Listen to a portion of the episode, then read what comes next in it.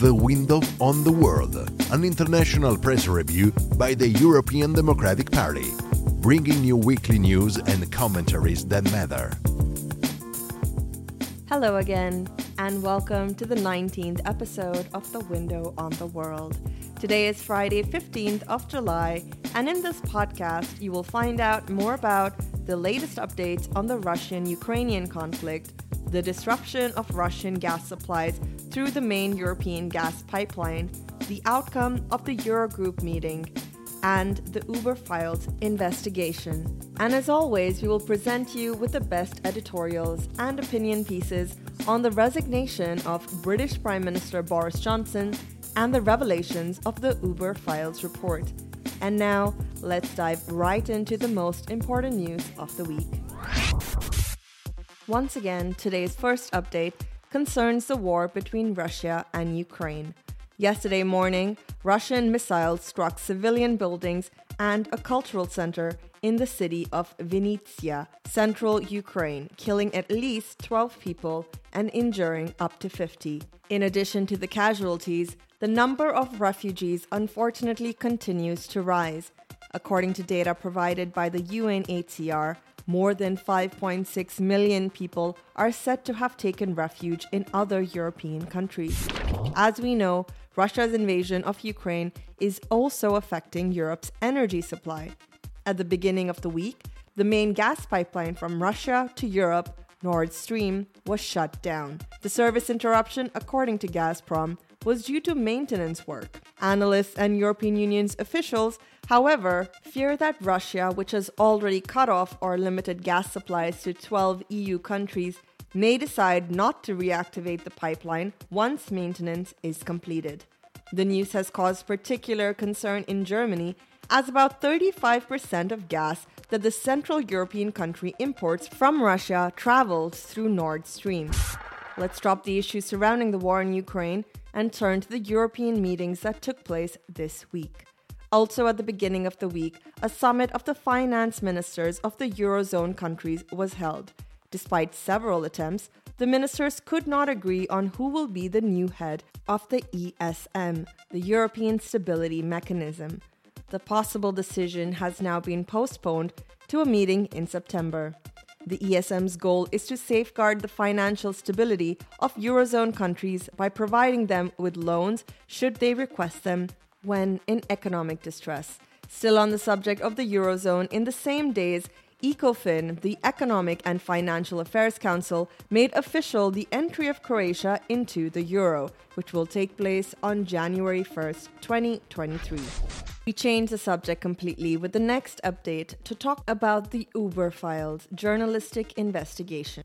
The Uber Files investigation is a global journalistic investigation based on a series of 124,000 documents provided to The Guardian and other newspapers such as Le Monde. The documents were handed to the newspapers by Mark McGann, Uber's former chief lobbyist in Europe, the Middle East, and Africa from 2014 to 2016. Among the documents provided, there were emails, memos, presentations, invoices, and conversations on messaging apps such as WhatsApp.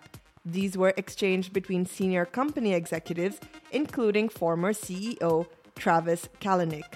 The leaked documents cover 40 countries around the world and are related to the period between 2013 and 2017 when Uber decided to expand its operations to much of the world.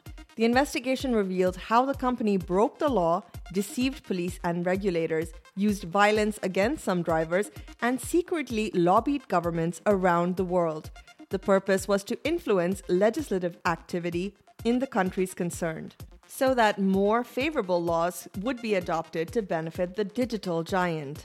In response to the investigation, Uber acknowledged past failings. Uber also maintained that the company has transformed since 2017 when Kalanick was replaced by the current CEO, Dara Khosrowshahi. We do not have and do not seek excuses for past behaviors that are clearly not in line with our current values. Instead, we ask the public to judge us based on what we have done over the past five years and what we will do in the years to come, said a company spokesperson. Today's latest update takes us out of Europe and eastward on the island of Sri Lanka. For days, there have been massive protests in the country's capital, Colombo. What the protesters are calling for is a resignation of the current president, Gotabaya Rajapaksa, who has been accused of corruption and war crimes dating back to when he was among the leaders of the armed forces during the Civil War, which lasted from 1983 to 2009. Under the country's law, however, the president enjoys immunity as long as he is in office. Rajapaksa has been at the helm of Sri Lanka since late 2019 and is held responsible for leading Sri Lanka into its worst economic crisis since independence in 1948. The crisis has caused severe shortages of fuel, food, and medicine. The protests reached their peak when the presidential and prime minister's palaces were occupied earlier in the week. The occupation was short lived. However, protests soon left the buildings peacefully. Following the occupation, Rajapaksa fled the country and is reportedly on his way to Saudi Arabia. Today's first editorial deals with the resignation of British Prime Minister Boris Johnson and its political consequences for the country. Let's start by hearing an opinion piece on the matter published in the Italian newspaper Corriere della Sera.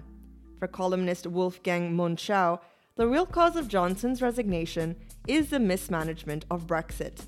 Indeed, according to the columnist, Johnson's name is inextricably tied to Brexit, as he was the one who signed the deal to leave the Union. But more than just the signing itself, the most challenging part is to properly manage and make it so that the consequences of Brexit are actually positive for the UK but so far the only consequences have been negative. Boris Johnson has completed the first phase but has shown no interest in the next one. Münchau argues Brexit, maintains the editorialist, becomes understandable within a precise frame of reference. The tradition of the British political class determined to do anything to safeguard its privileged position the elite has thus pushed the UK out of the EU without offering any guarantee of success for the future. But after this latest shakeup, Münchau writes, I am convinced that the time has come to sow the seeds of a Brexit reversal. We remain in southern Europe with the next editorial, but we move to Spain to the newspaper El País. Boris Johnson's legacy is a self explanatory headline chosen by the Iberian newspaper's editorial board. For the Spanish columnist, Brexit is a legacy Johnson seems most proud of, but it may turn out to be the most toxic. Because of leaving the EU, in fact, the UK now has the highest inflation rate among the G7 countries. Moreover, the now former Prime Minister's decision to unilaterally roll back on the Northern Ireland Protocol has seriously soured relations with the EU. Johnson further lost credibility with the poor handling of the COVID 19 outbreak and the Downing Street party scandals during the lockdown. The latter, in particular, showed the country that Johnson was convinced that there was one set of rules for everyone else and another one for himself. With the healthcare emergency first and the economic emergency later, the journalists state it was finally clear that the emperor was naked. Now that Johnson has resigned, the paper's editorial board concludes it is time for the UK to regain its maturity and its international standing. Instead, the last editorial on the subject takes us to Belgium onto La Libre newspaper. For Olivier Le Bussy, the Conservative Party is the prime responsible for the chaos that the UK finds itself in. Le Bussy traces the beginning of the chaotic British political situation to May 2015 and the re election of Conservative David Cameron, who promised stability and a strong government with me or chaos with the Labour Party. The rest is history, states the Belgian journalist. After losing the Brexit referendum, Cameron was followed first by Theresa May and then Johnson. The latter, in particular, once he became Prime Minister, made a compromise with Europe, accepting what he rejected just the day before, when he opposed May for not being hardline enough. For the columnist, integrity and honesty are foreign concepts to Johnson. His self interest is his only compass. The consequence of Johnson's premiership is that the Conservative Party is now dominated by a fringe blinded by a dull and vindictive nationalism. And it is these MPs that the next prime minister will have to win over. In conclusion, Le Bussy believes that it is the Conservative Party that is the source of the chaos that Cameron warned against. Let's change the subject completely for the second series of today's opinion pieces and turn to the issue raised by the Uber Files investigation we talked about earlier. Let us start with the very newspaper that published the inquiry, namely the British The Guardian. For Vicky Cann, campaigner for the Corporate Europe Observatory, a Brussels based NGO that monitors lobbying activities, lobbying needs to be more transparent. At the European level, the activist explains Uber has had 70 meetings with the highest levels of the European Commission, including 24 with commissioners since the end of November 2014. And these are just the meetings that we know of. Cann continues. According to the activist, we need to start a European debate on the power that corporations wield over our political debate. Without this, the activist concludes, we have no hope of addressing the climate emergency the cost of living crisis, or the power of big tech. The next opinion piece takes us back to continental Europe, and more specifically to the German newspaper Süddeutsche Zeitung. According to journalist Ralf Wiegand, new digital companies have also adopted often opaque lobbying practices. Lobbying is not in itself a bad thing, the editorial explains. It can certainly make sense for those interest groups whose action is affected by new laws, Wiegand argues and thus contribute with their expertise. But the problem arises, the journalist states, when you don't know exactly who talked to whom and when. Moreover, too often it is not known who invested how much money and for what purpose. The German government recently approved an online lobbying registry after years of debate, which lists the names of lobbyists. The current government would like to make this register more accurate and for laws to have a footprint that clearly shows which interest groups have worked on them. In conclusion, however, Wiegand says there is still much to be done in this regard.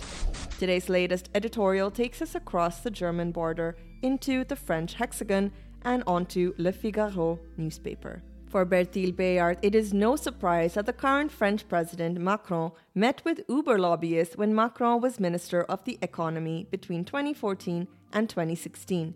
Indeed, Macron at the time openly claimed the goal of unlocking the French economy and had made this ambition the subject of the 2015 law that bears his name.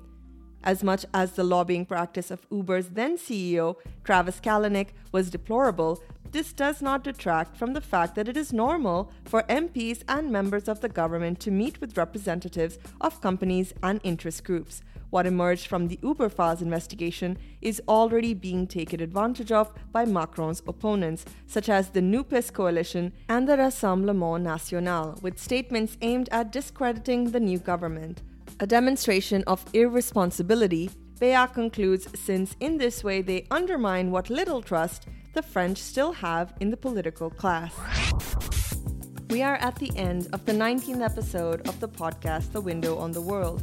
Today is the last episode of the first season of this podcast. We thank you for following us so far, and we look forward to seeing you in the second season at the end of August.